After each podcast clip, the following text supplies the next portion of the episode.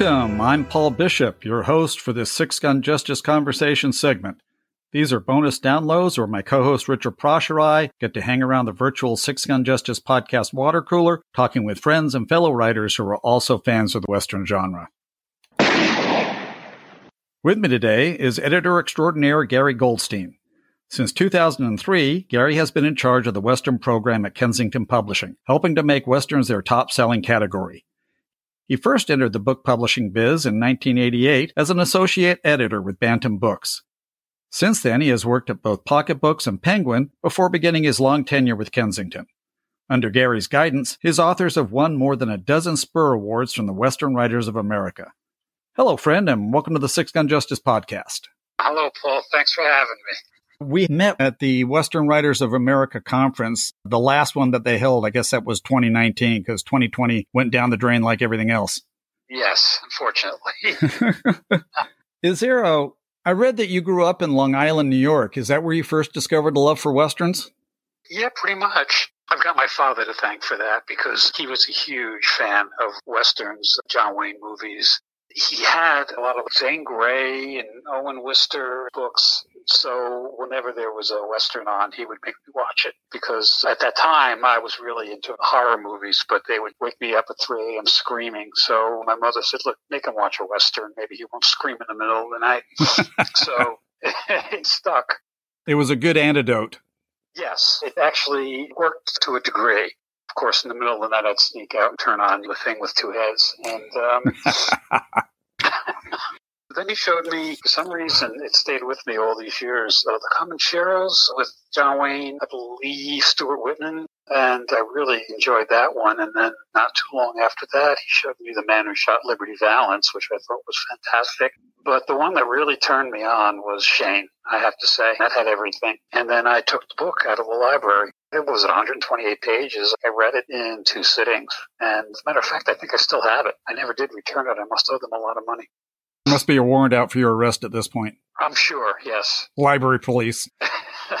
a lot of people point to Shane as a big influence in their reading of Westerns. It seems to have had a major impact both as a film and as a novel. Did you ever read anything else by Schaefer, such as Monte Walsh? As a matter of fact, I did read Monte Walsh after I saw the movie, which I actually paid to see. And uh, that one was good. That was Jack Schaefer was good. As a matter of fact, I tried to acquire Monte Walsh and Shane for Kensington, but the deal, for one reason or another, the deal just never quite took off, much to my regret. So, yeah, Shane, uh, Jack Schaefer is the one who got away. The big fish, right? We all have The our white fish. whales. Yes, I put the Searchers back into print, and that had been the Alan LeMay had been out of print for years. And at the time, it was this was when I was at Berkley in the 1990s, and apparently we still had the rights. They had never reverted back to Harper, then Harper and Row, whatever they were called, Harper Collins. So I threw that and The Unforgiven back into print for Berkley. And as it turned out, we released Alan LeMay's The Unforgiven literally around the same time as the Clint Eastwood movie with the same title came out. Which had nothing to do with each other. No, but people thought it was Italian and they bought it hand over fist. Never had a single complaint. It's a great book. It's a flip side to The Searchers, which is very interesting from a writer's point of view. I can see what's going on in Schaefer's head as he just reverses the situation from The Searchers and gives us another dynamic telling of uh, emotional storyline. It was quite a good book. Shane, of course, is still the standard bearer. Did English or reading play an influence in your early schooling? They tried, I'll tell you. I, I was not a huge reader until I got into, I guess it was seventh or eighth grade, because I had a very good English teacher. May rest in peace, Mr. Vincey. He introduced us to, I remember one of the things we read was A Light in the Forest by Conrad Richter, which I thought was I really liked it. Who decides a classic is a classic? That was always the question because one of the other books we had to read was My Friend Flicka. Now, ordinarily, uh, I'm sure it's a very good book. I read it. It wasn't poorly written or anything, but you have to understand where I grew up. My classmates were in large part second and third generation Italian, Irish, and they were one generation removed either from the old country or from Brooklyn or the Bronx. So it was hard for them to really relate to a young boy and his pony. I remember one of my friends who was Italian. This is probably not for public consumption, but we're in the cafeteria he goes, I don't understand. What's with this fucking horse? Why does he go out and steal the car? All kids do. You know? Environment dictates, doesn't it? It did in this case, yes. We should have been reading Last Exit to Brooklyn, but that was tabooed in those days. And I think that's a result of one size fits all approach to education. Yes, that's very true. The books that I see kids being forced to read, The Scarlet Letter, for instance, why in the world are they reading The Scarlet Letter today? There's so much better books that are going to keep them reading. You're going to kill a non reader's ever reading if you make him read The Scarlet Letter. That was part of the problem. When I was 15, we left Long Island and moved to Hollywood, Florida, which is south of Fort Lauderdale, and the required reading there was even more bizarre. They gave us Of Human Bondage by Somerset Maugham. Oh, my. Which I enjoyed. But again, dare I say, these mouth breathing rednecks I went to school with, they couldn't quite wrap their minds around it. So I offered to bring in some of my dad's Mickey Spillane collection, but they declined with gracious thanks. I am a big fan of Somerset Maugham's The Razor's Edge. In fact, it's one of my favorite books and played a very influential part in my life. But it's only with rereadings that I've come to understand the full impact of that book over the years. In high school, if I had read of human bondage, that it would have had the same impact that it would have done maybe 10, 20 years later. Yes, exactly. Because when you're in ninth grade, it's hard to really wrap your mind around one man's obsession with a prostitute. It's not something we had to deal with on a daily basis. I think I was the only one who really enjoyed it. Plus, I could speak in an English accent, so the teacher made me read it aloud where there was dialogue.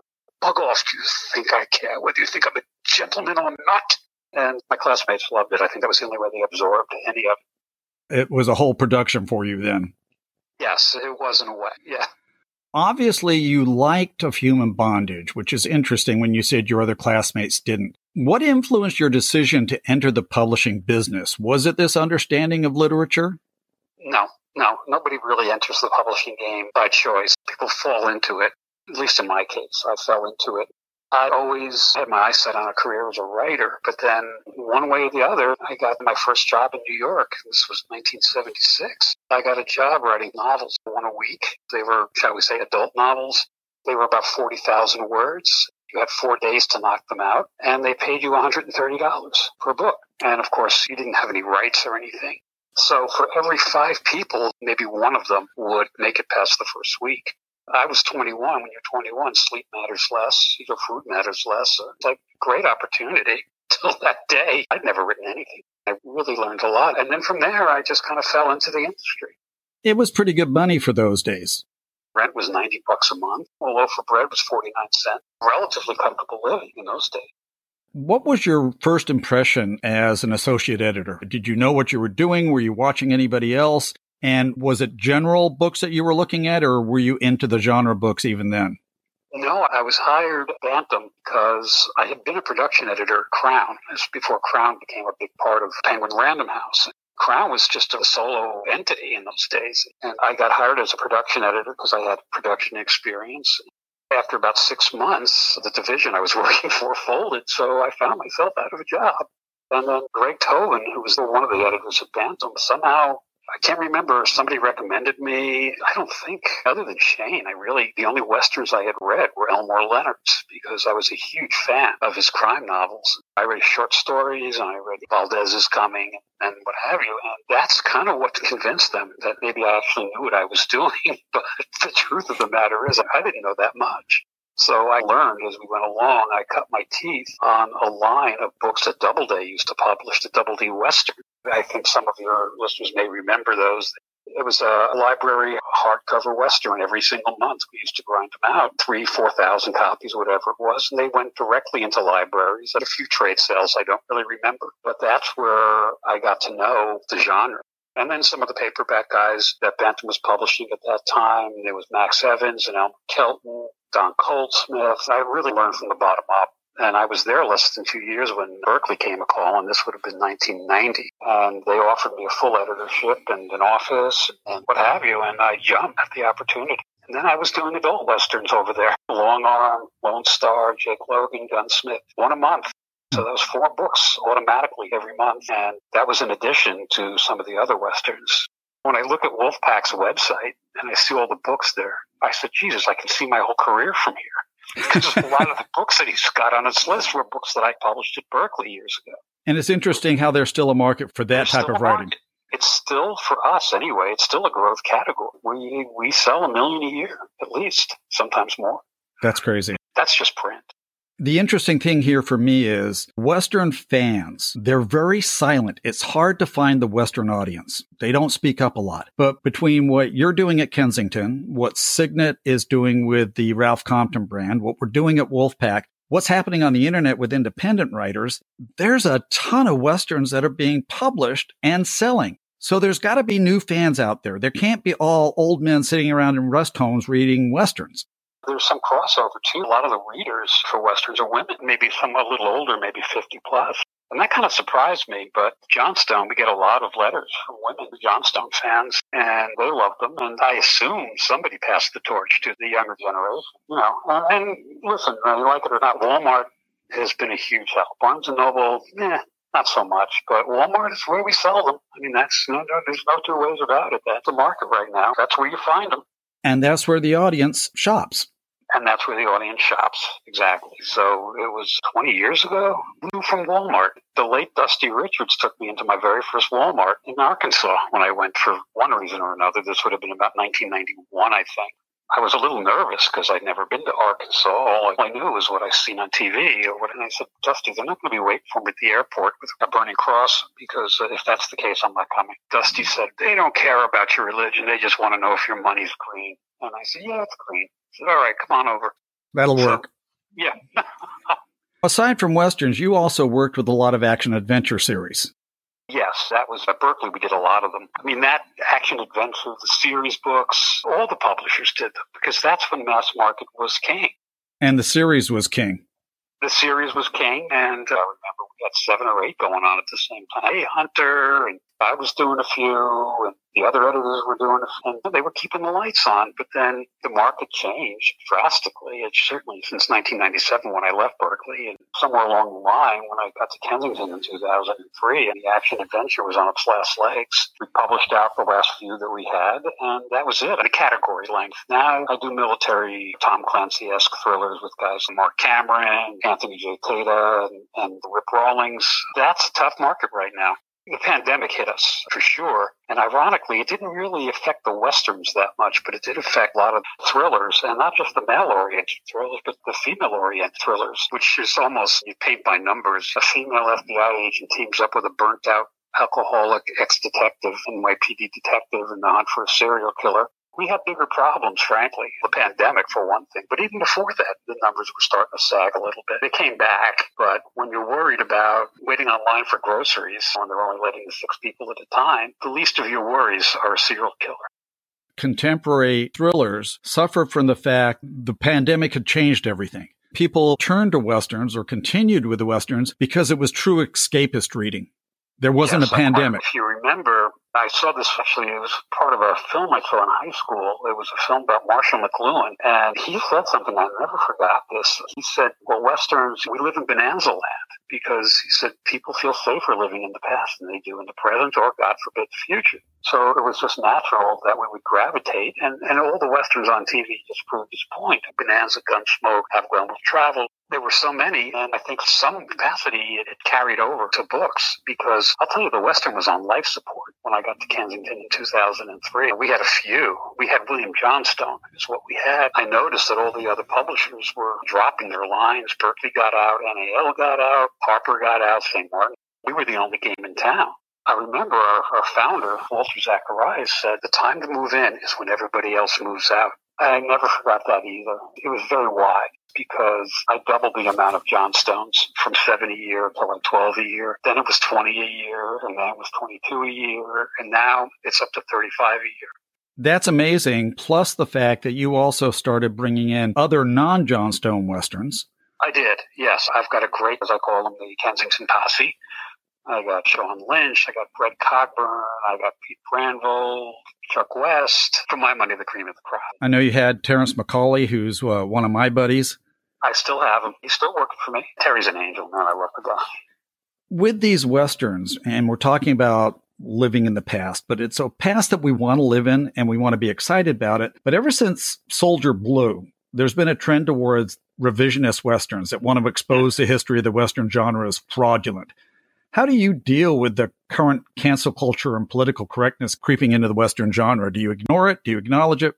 I try to ignore it as much as possible because, frankly, I don't really think Western fans give a rat's behind about cancel culture and woke and, and all the rest of that crap. But yes, it, it has crept in. It's been tried, but I shut it down immediately.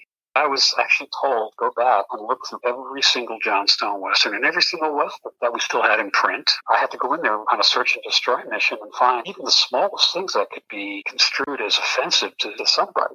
I said, you got to be kidding me. I'm not doing that. I'll leave before I do that. I'm not changing anything. But I see it happening. Was it just Dav Pilkey, whatever his name is, Scholastic just shit canned one of his books because there was stuff that wasn't necessarily offensive but could be perceived as offensive. And that's even more insidious, frankly. I see this stuff happening and it really, really upsets me because that was unthinkable even 10 years ago. It's crazy. Yeah, I'll tell you this, Paul even before this grapple was started, I keep the Indian to a minimum because to portray them as like the Comanche or maybe the Apache or some of the other tribes, to, to portray them as they actually were, they weren't choir boys. These guys, they slaughtered everybody. I did a book. They made a movie out of it. I can't remember what the movie was called. Cate Blanchett, Tommy Lee Jones. I, I can't remember. This was at Berkley, and we, you know, we published it as hardcover. Got great reviews. And then I get a call one day from the Book of the Month Club. They were a real power back then. Not so much now, but they could really make or break a book. Well, we like St. Agnes's Stand. That was the name of it.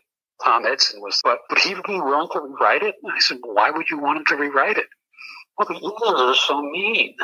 I said, they were Comanche. They were mean. I hit the roof. He says, I know, but they cut off the guy's face and they cut off his nose and they cut off his tongue. And they, I'm not going to ask the author who would have refused anyway, but I'm not even going to ask to tone that down. That violence, you can't rewrite history.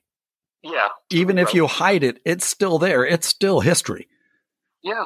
I mean, I'm not going to change things just to please the political correctness. I don't know if you've ever seen a movie called Ulzana's Raid from 1971. Yes.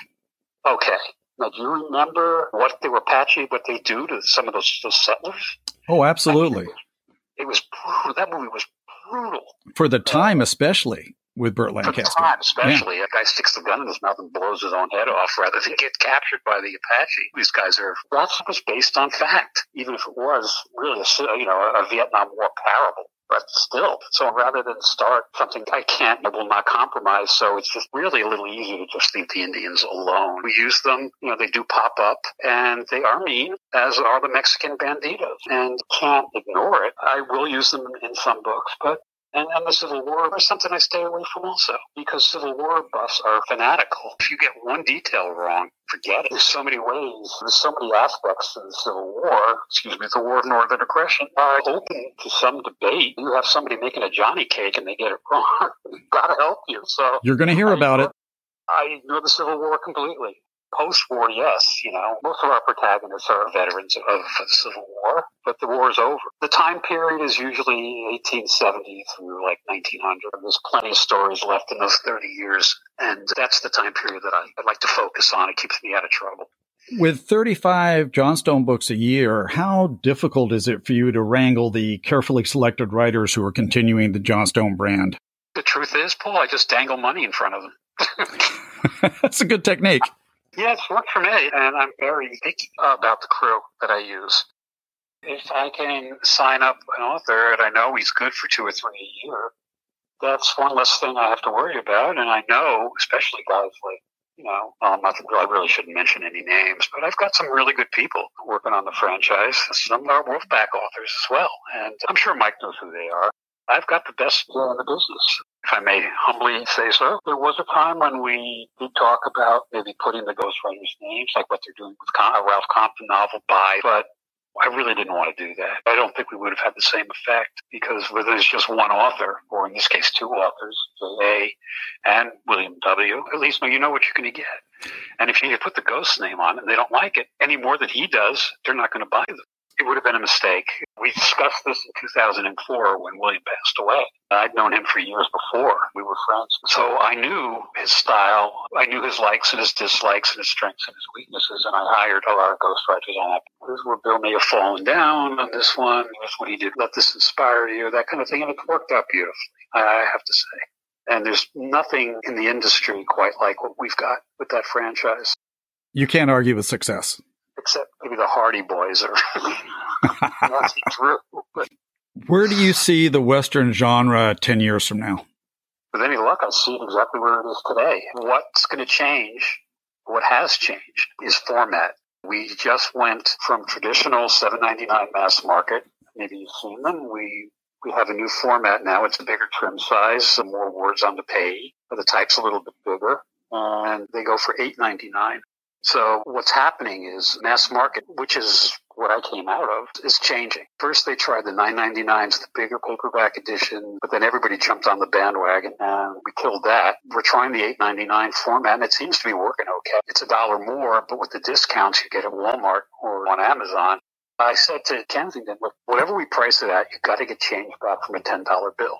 Look, we're charging $4.99. No, make it $4.50. You still get a few cents back from your five. Now it's got to get some money back on your 10. Once we go over that, I don't know, I'm not responsible. Now we're trying a lot of westerns now in trade paperback format, like 12.95, to see if that works. We've done a few exclusively for Walmart. You didn't hear that. And now Sam's Club and B&N, they want a piece of the action now too. So where it's going in 10 years, I have to be honest, I have no idea. I'm signed up through 2020. It's a healthy genre now, and we hope that it continues to be healthy. It's a growth category for us. As a matter of fact, the most successful category. We're beating out romance in every other category. And I say that with a certain amount of pride. I consider myself literary Viagra. That is, I brought the dead back to life. and on that note, Gary, thank you for being with me today. I really appreciate you taking the time. It's great to talk to you again, and hopefully we'll see you at the Western Writers Convention this year. God willing, I want it to happen. Thanks for listening. Be sure to check out the Six Gun Justice website at sixgunjustice.com for information on prior Six Gun Justice conversations, Six Gun Justice speed listens, and full length episodes of the Six Gun Justice podcast, along with regularly updated book reviews, articles, and interviews covering all aspects of the Western genre. Until next time, be kind to others, be kind to yourself, and keep reading Westerns. Adios. We're out of here. Let's ride.